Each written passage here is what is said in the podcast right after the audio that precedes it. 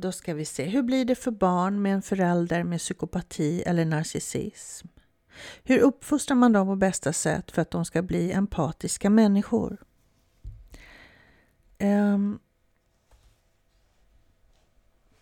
Det bästa man kan göra, det är ju att se dem, bekräfta dem, låta dem förstå att de är barn.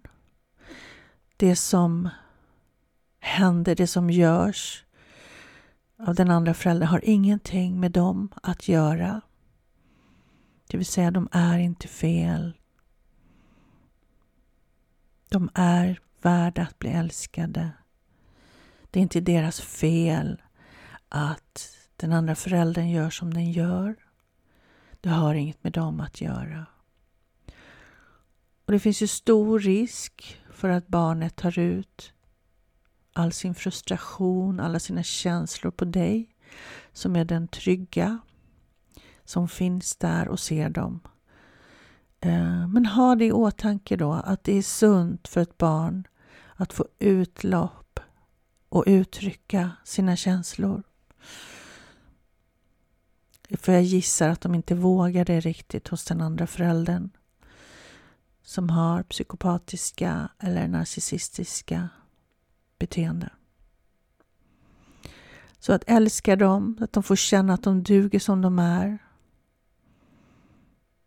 Och verkligen tala om att det är inte deras fel. Att de är utsatta för det här. Och att de får känna att de är barn, att de inte behöver ta ansvar för andra. Det viktigaste är att de får bli sedda, känna att de duger som de är, känna sig trygga hos dig, att de är hållna av dig. Och att det inte är deras fel.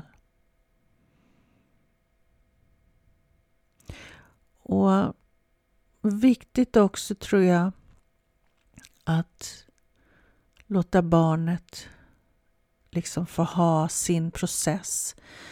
Um, kanske kommer med frågor, svara då.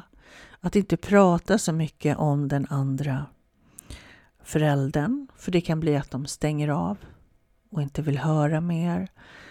Och lyssnar de inte på dig, utan låt det komma från dem själva. När de kanske har funderingar på vad som, någonting som har hänt eller och så vidare. Att låta dem få ha sin process.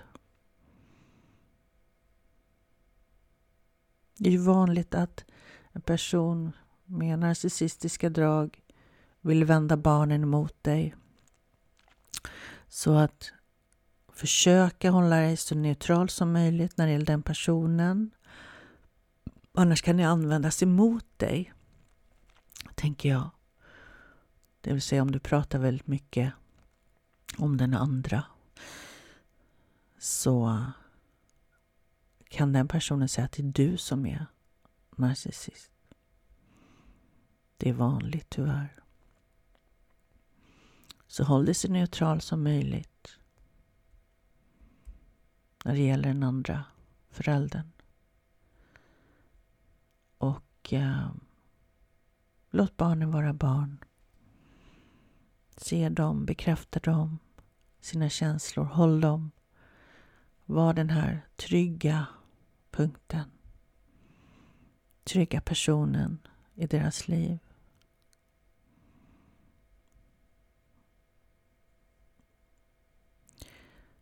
Mm.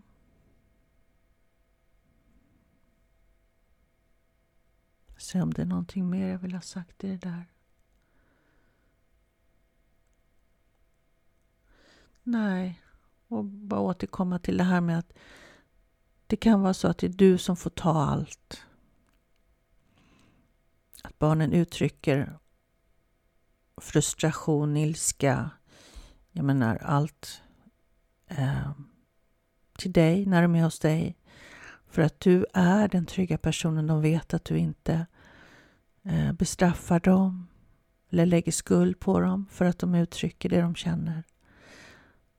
Så även om det är svårt, försöka ha det i åtanke. Det är så bra att de får ur sig det. Att de får utlopp för sina känslor.